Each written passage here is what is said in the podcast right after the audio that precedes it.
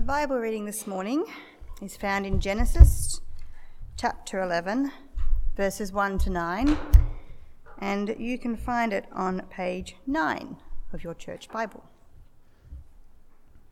Now the whole earth, sorry, the whole world had one language and common speech. As people moved eastward, they found a plain in Shinar and settled there. They said to each other, Come, let's make bricks and bake them thoroughly. They used brick instead of stone and tar for mortar. Then they said, Come, let us build ourselves a city with a tower that reaches to the heavens, so that we may make a name for ourselves. Otherwise, we will be scattered over the face of the whole earth. But the Lord came down to the city to see the city and the tower the people were building. The Lord said, If as one people speaking the same language they have begun to do this, then nothing they plan to do will be impossible for them. Come, let us go down and confuse their language so they will not understand each other. So the Lord scattered them from there over all the earth, and they stopped building the city. That is why it was called Babel, because there the Lord confused the language of the whole world.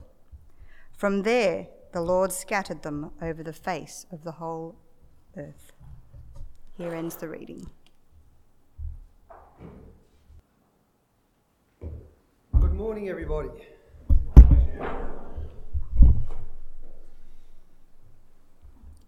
Thank you. Thank you. Uh, the lights, please. Thanks, Isaac. Well, guys, today we start a new series. But I hope you, uh, by the end of today, see the overlap with the old series. That's better, isn't it? Let's bow our heads. Almighty Lord, we want to come before you humbly, uh, seeking your word in our life to just to marinate us and fill us with your purity and your understanding for that is right and correct. And that's how we want to be before you, Lord. Amen. Okay. We're starting on Babylon for the next three weeks. If you want to read ahead, today's Genesis 11, and then we're going on to Daniel 1 and 2 uh, for the next couple of weeks. And I hope you, um, I hope I hope you find the flow in this, in this little series helpful and stimulating. Now, I can't think about Babylon without thinking about this image of a roaring lion. And if you type, if you enter into Google Babylon, these sorts of images are really, really prevalent. Uh, it's common representations of Babylon, the, the lion that's its mascot so to speak. Now, as I was reflecting upon this last night, just going over my notes, where else do we see a picture of a roaring lion? Picture in inverted commas. Where else would we see a picture? Basil.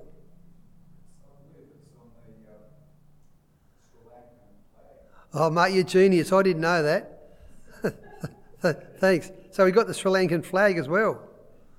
So we got Babylon. Sri Lanka's not far from Babylon. Thanks, mate. Pete. Oh yeah, yeah. I'm actually. Let me ask you the Holden. That's not a roaring line. Yeah, Metro Goldwyn Mayer, Mayer have got it too. I wonder if the metaphor continues. Doesn't doesn't the Bible talk about the Satan as being a roaring lion set to devour us? So we've got General Motors, we've got Sri Lanka, we've got the movies. Sort of sums up Babylon then, anyway, doesn't it? so that image just came to my mind as a metaphor for that which is of Satan, because Satan's described as a roaring lion in Scripture. So automatically we're put on a path uh, of, or a focus by grasping the nature of that image. So, Life in this earth, next slide, thanks, Alan, is a divinely appointed trek of faith.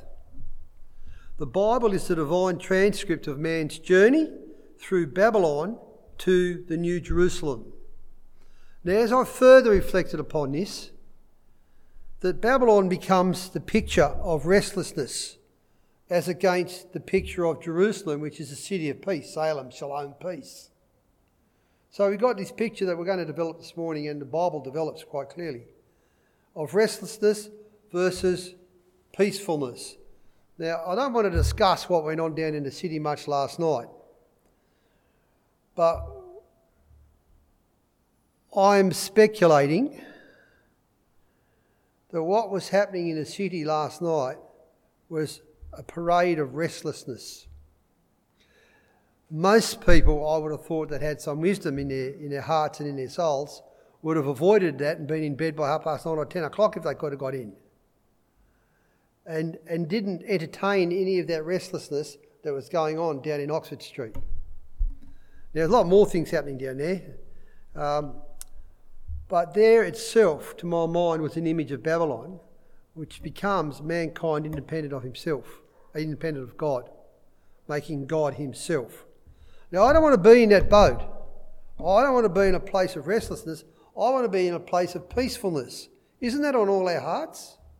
That's why we say RIP on, um, on headstones, because peace is at our heart.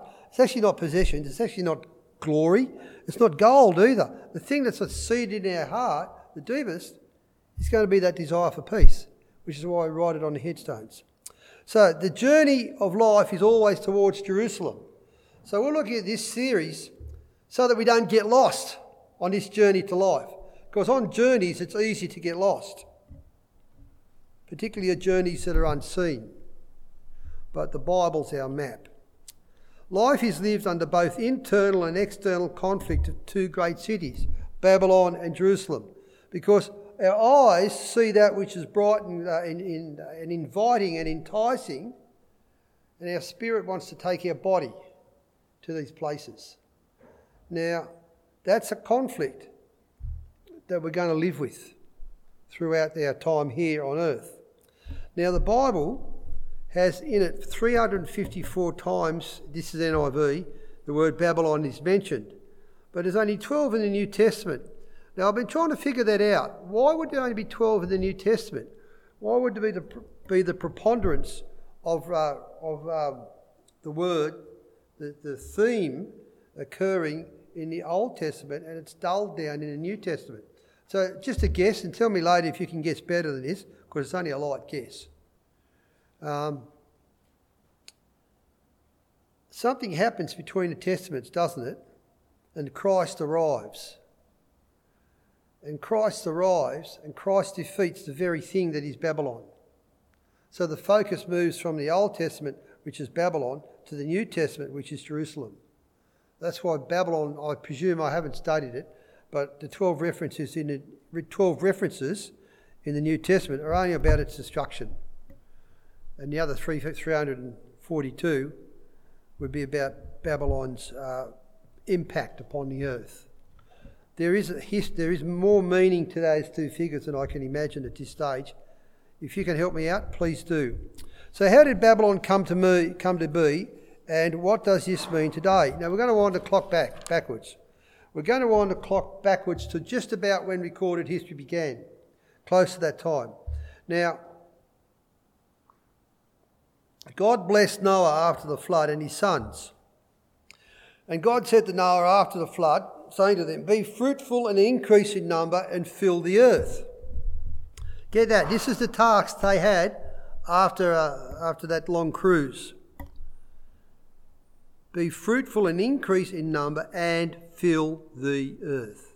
Keep those three words in mind. As for you, be fruitful and increase in number multiply on the earth and increase upon it. Increase upon the earth. But what happened? Now I'm going to do what I've never done before, is try to teach geography. So let's see how we go. Got a map here. Up the top of that map, near Azerbaijan and Georgia, there's an arrow. That's where Mount Ararat is. That is where the ark still lies. Down here, pointing down at the yellow arrow, is where Babylon is, or was, which is Baghdad today. Now, Babylon, the city of Babylon, not the, the country of Babylon, which is Babylonia, so you can get confused. The city of Babylon's still there with um, in ruins. But Google, in all its wisdom and truth, informs me that they're trying to make it into a, uh, a tourist centre, develop it to be a bit of a tourist trade. Now, if they can get Chernobyl on the map of tourism, which you can get on the map now, and you can even get four days to stay in accommodation in Chernobyl, where the, where the reactor is, you know, where, where the great uh, damage was done. I reckon it's going to be a piece of cake to make Babylon uh, a, tourist um, spot if you can do Chernobyl and get people to pay to go to Chernobyl. Anyway, that's what's happening. Now, at that tip of that arrow, sorry, from the top arrow to the bottom arrow, it's 1133 kilometres. So it's not very far. They had, when, they, when they landed on Mount Ararat, they didn't get very far before Babylon got started. Now, you can fly from Mount Ararat to, to Baghdad, it literally is these days. You can fly from Mount Ararat to Baghdad. It takes seven hours for an 1100k journey. I think they're using World War One planes or something.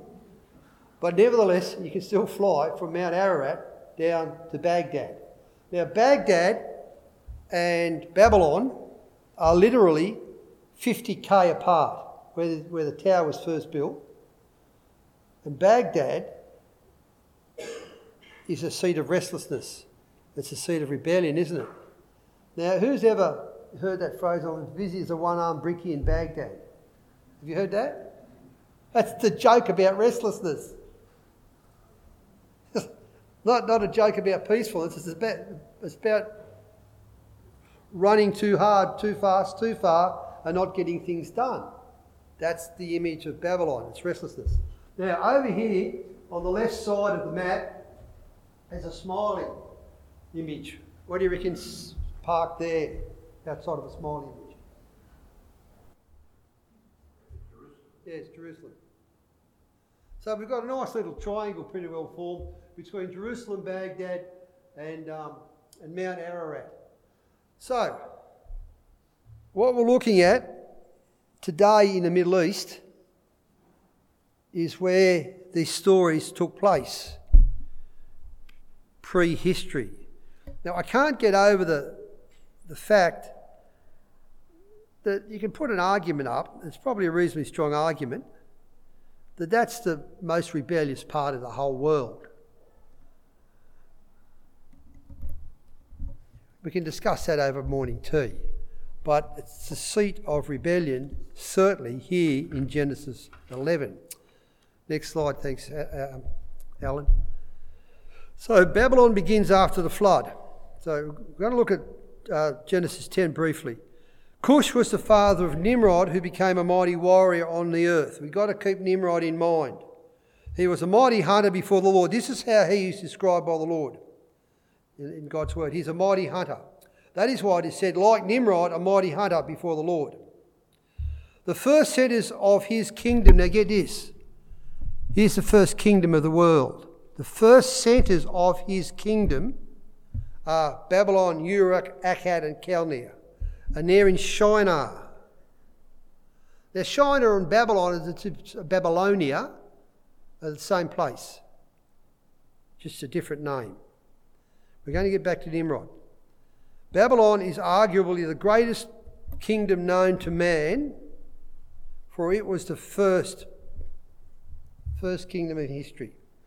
It was built under Nimrod, and then again, the most powerful kingdom on earth under Nebuchadnezzar. So the first kingdom had to be the most powerful kingdom on earth because there's no other kingdoms. And then as you get your ancient history, and I love a little bit ancient, ancient history, as you get your ancient history flowing, we get down to Nebuchadnezzar, you know, 600, 600 BC, thereabouts, a little bit later.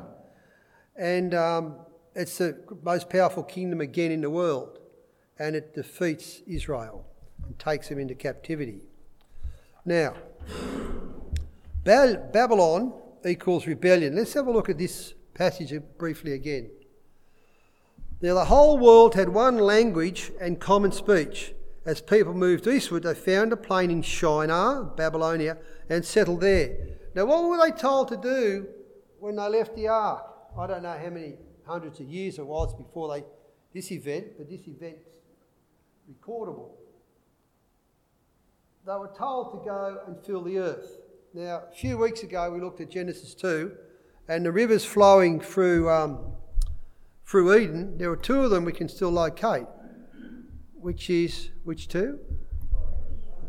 Tigris and Euphrates, where Baghdad is today. So they got 1,133 kilometres down to where Baghdad is, and they liked it. They were on the Fertile Crescent between the two, between the two rivers, and they didn't do what God asked them to do, which was to go and fill the earth. So they found that plain and they stayed there.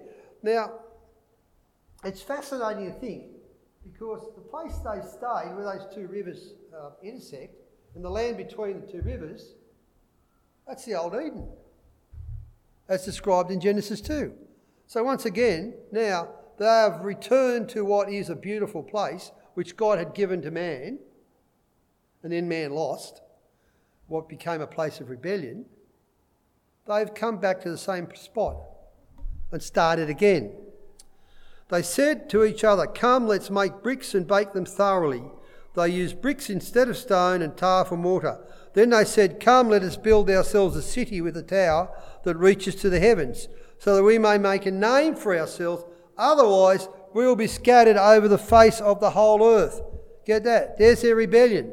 They don't want to be scattered across the earth, they want to congregate in one place. They want to stay. Well, I've, got, I've found paradise, I'm not going anywhere else. Makes sense, doesn't it? Would have been paradise. But it was disobedience. Let's keep going. But the Lord came down to see the city and, the and uh, see the city and the tower of the people, the, and the tower the people were building. And the Lord said, If as one speak, as one people speaking the same language, they have begun to do this, then nothing they will plan to do will be impossible for them. Come, let us go down and confuse their language, so they will not understand each other. So the Lord scattered them from there over all the earth, as if God could be outplanned. So they get scattered anyway. That is why it was called Babel, because there the Lord confused the language of the whole world. From there the Lord scattered them over the face of the whole earth. Now, when I, when I was going to Mongolia a few years ago now, I had to get some translation done. And being the person that I am, I thought I wouldn't pay for it. I'm going to use Google.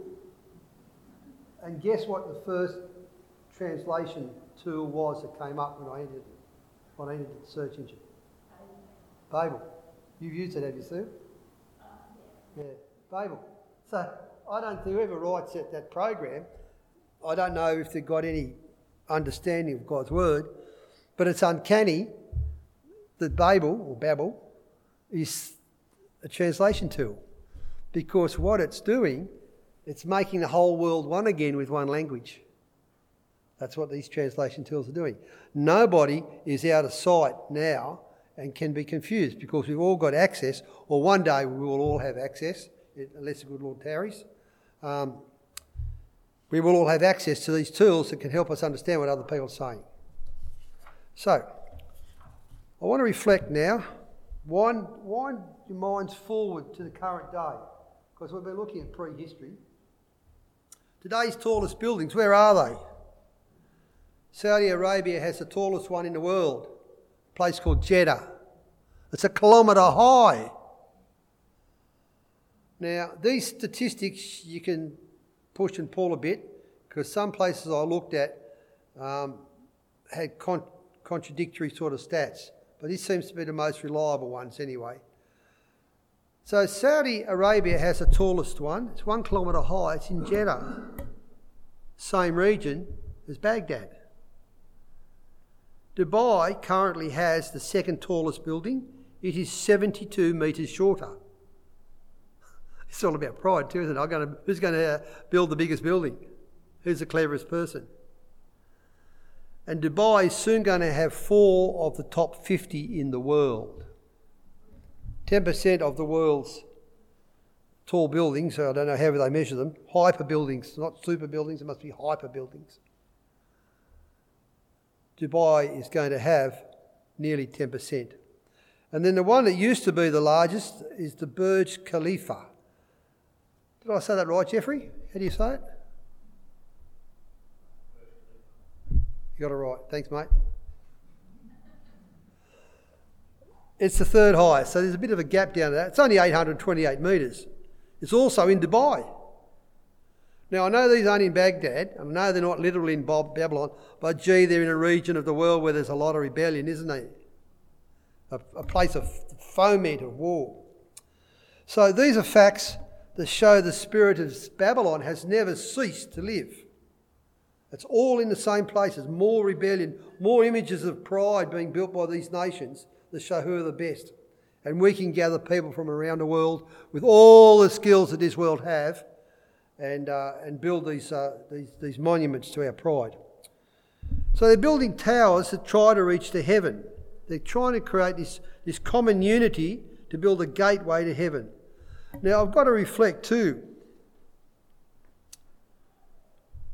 When, when the first Tower of Babel was built, I speculate, Satan was building a path to return to the paradise he lost when he was expelled from heaven.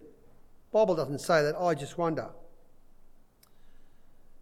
Could these people today, either wittingly or unwittingly, still be doing the same thing, building their own way to get to heaven? Or are they just showing off in pride and their uh, wealth, uh, of we- their wealth being wasted? So, I want to get on to Nimrod now, because Nimrod was the builder, or the man who orchestrated it all. Nimrod in Hebrew means rebel. What a surprise! He's the third generation from Noah, so Noah was his grandfather. Can you see how now the time is beginning, beginning to be measurable? as we get this detail. You get to Genesis 11, you can do the measurements. Now, in rabbinic literature, it calls the tower the house of Nimrod. The Bible doesn't call it that, but that doesn't mean it's not the house of Nimrod. It's his temple built to his own power and for his own glory. Arabs record him as a tyrant. The Bible's more, more uh, generous in its assessment of him. But the things you can read about Nimrod and his wife uh, could well, you could well believe the Arabs are correct as well.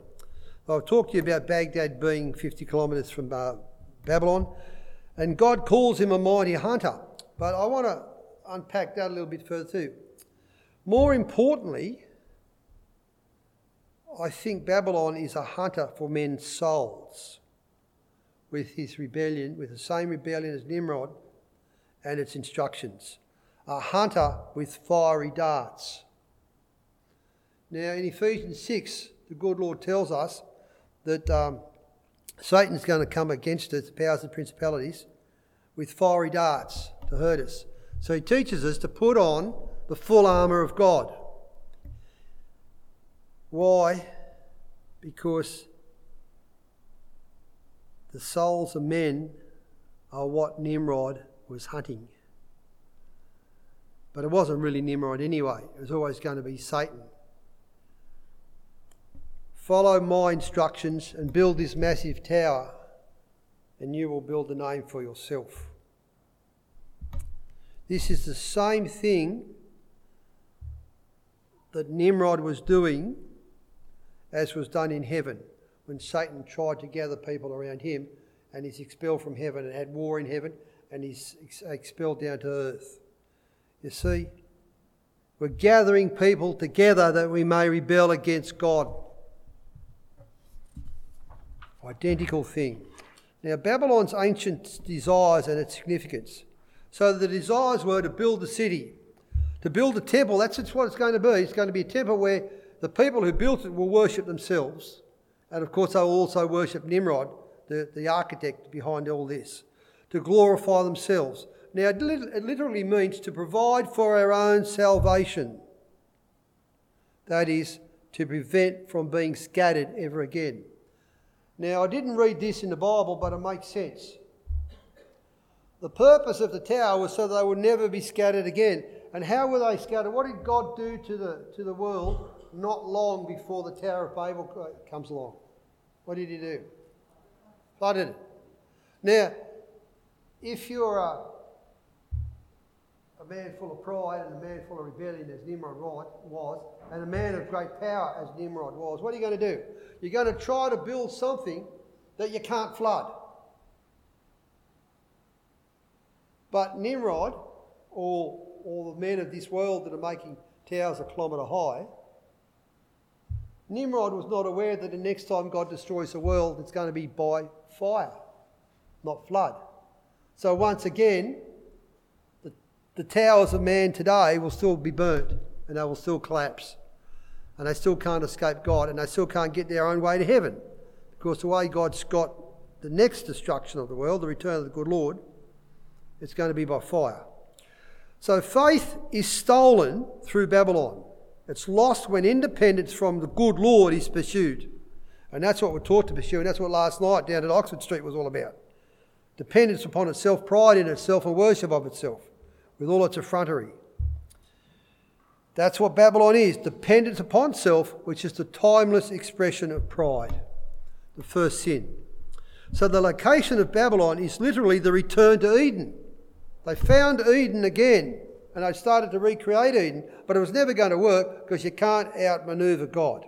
You can't outcreate God. So they wanted to create a paradise of their own without God. They were in paradise yet again, but the Lord was not with them, and they didn't want him there. So this is the seduction of Genesis 3 5. Did God really say they are attempting to live out? They have become like God, or they want to become like God but they fail. So, what's the problem in all of this now? We live in Babylon, it's worldwide. The spiritual empire of the world. That's what it is now. It's a spiritual empire.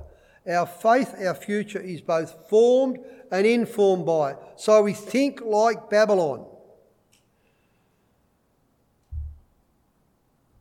Anybody here been to some sort of mega airports? Airports that stick in your mind. Isaac, what is it, mate?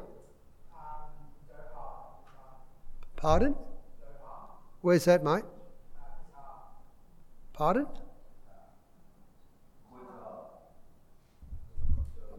Oh, Saudi, oh, okay. Saudi Arabia, thanks. I haven't been to those airports. I've been to some big airports. And if uh, Isaac's been to this one, it's, it's, it's gobsmacked. When I landed in Seoul, I was gobsmacked. It's got a train between two sides of the airport. But what catches your attention is the bright lights and the neon. That's really caught mine. And the, uh, the vast expanse of airports these days in developed countries. Now, they're only, they're only temples of worship. They're temples to worship consumerism. Go down to the big uh, plaza, the big shopping centre at, at Penrith. That's a place of worship. And more people go to that on a Sunday than they'll ever come to church. That's what Babylon is. It's the neon lights. It's the baubles and the bling that say, buy me, buy me. Keep, keep consuming me because this is going to make you content. This is going to give you peace. This is going to make you happy. But the restlessness comes because you never get the contentment. The next model comes out two years later and you're bombarded with it on TV, so you go and buy the next model. And then you've got to keep paying it off, so then you're back at work again. It just creates restlessness. New York, what's the description of New York? The city that never sleeps. What's that? The Big Apple, that's the other one, isn't it? Yeah. The city that never sleeps. It's the city of restlessness. I'm not up at two o'clock in the morning, not deliberately anyway. I wonder what Sydney's getting like in these wee small hours. If it's getting as restless as New York is with traffic and things. Don't know. Babylon is the restless evil of living an increasing distance away from the throne of grace, where we continue to try to find things to satisfy our soul, but they never satisfy. So we're on this ever, ever uh, increasing wheel spinning round, around, around. for we seek its tempting baubles and its bling. Babylon bombards us. It yells at us, it screams at us. The Lord gently whispers. Babylon is an anti God coalition intent on both impurity and independent assertion to create and seduce its own foot soldiers. I don't know how many are in the march last night, and I don't care. They are foot soldiers for Babylon. They've listened to its lights, they've listened to its lies, they've listened to its deceits, they've listened to its attractions, and they become foot, uh, foot soldiers for Babylon. Just to keep marching Babylon's tune and ensuring that Babylon is, is how I want to live. And if you speak out against it, you get shouted down. I've had that in a church. Now, guys,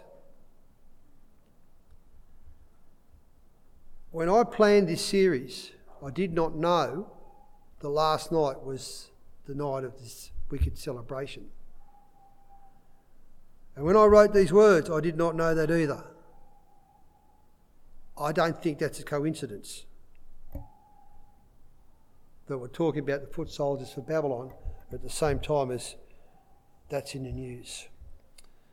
Now, Daniel and his friends, Nebuchadnezzar, wanted to make into foot soldiers for Babylon. Next week, we're going to look at 1 and 2. Daniel, please have a bo peep at that during the week. Independence of God does not create faith, independence of God destroys it. And that's what Nimrod was doing uh, at the start of recorded history, I don't know, two or 3,000 BC teaching us to live independent of God, teaching us to live independent of faith. Thus, it destroys us. Its influence, Babylon's influence, permeates our souls and soaks all our actions, and we don't even know it, for we are unwitting fodder for the lion of Babylon. It demands us to conform to this world. And that roaring lion we had on the first image, that roaring lion roars at us if we aren't conforming to its image. And if you ever doubt that, just look at Israel Folau. The Lord says, Do not conform to the world, world, but be transformed by the renewal of your mind. That's what Jerusalem says. That's where there's peace. So let's turn this together, tie this together. Babylon is so much more than a plot of soil or a dot on a map. It's where our hearts live and our minds operate this very day.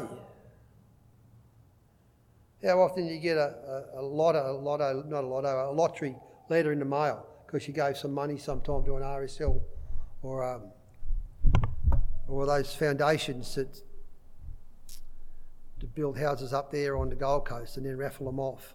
And you think, you beauty, I'd love to win this $1.2 million house. It's only a 25 buck ticket. Let's go into that. Can you see? We're always being bombarded by the things of Babylon and the lights. Babylon is intent of robbing God of me and me of God. Satan doesn't have access to the good Lord in heaven, so he can re-invade heaven and try to take it over. But what Satan does, he's got access to us, his children. And he wants to steal us from heaven, thus hurting the Father in heaven. Because his children aren't with him. like the mafia. No, sorry, the mafia is like Babylon. They just copied. They weren't there first. I can't get at the, at the Godfather, so I'll get at his family. Babylon tells us to stay and settle and enjoy the journey at the expense of the destination. Just live, eat, drink, and be merry, for tomorrow we die. Don't worry about what's happening tomorrow. Just make sure today's wild and wonderful for me. So just enjoy the journey and don't worry about your destination. Babylon invites me to make myself comfortable and not look at Jerusalem. I'm comfortable here. Nothing matters more than getting this correct, for the good Lord says we live by faith, not by sight. If I don't live by faith, I'm getting lost on my journey. Now, there are two verses from Luke 9 that, are, that bear learning. As the time approached, so Jesus is getting ready to hand his knife and fork in. He's going up to Jerusalem. As the time approached for him to be taken up to heaven, Jesus resolutely set out for Jerusalem. Get the pregnancy of that last sentence. Resolutely, he, he's strident. He's not going to give up. He's going to persevere. He's going to Jerusalem. And he's not going to be dissuaded or distracted from it. And then two verses later. And Jesus sent messengers on ahead who went into a Samaritan village to get things ready for him. But the people there did not welcome him. What a surprise! Jesus isn't welcomed because he was heading for Jerusalem. When you set your heart on the city of peace and not the city of restlessness, you're not going to be welcomed. And don't expect welcome. Be surprised if you get welcome. Because the world lives in Babylon. Babylon is the world.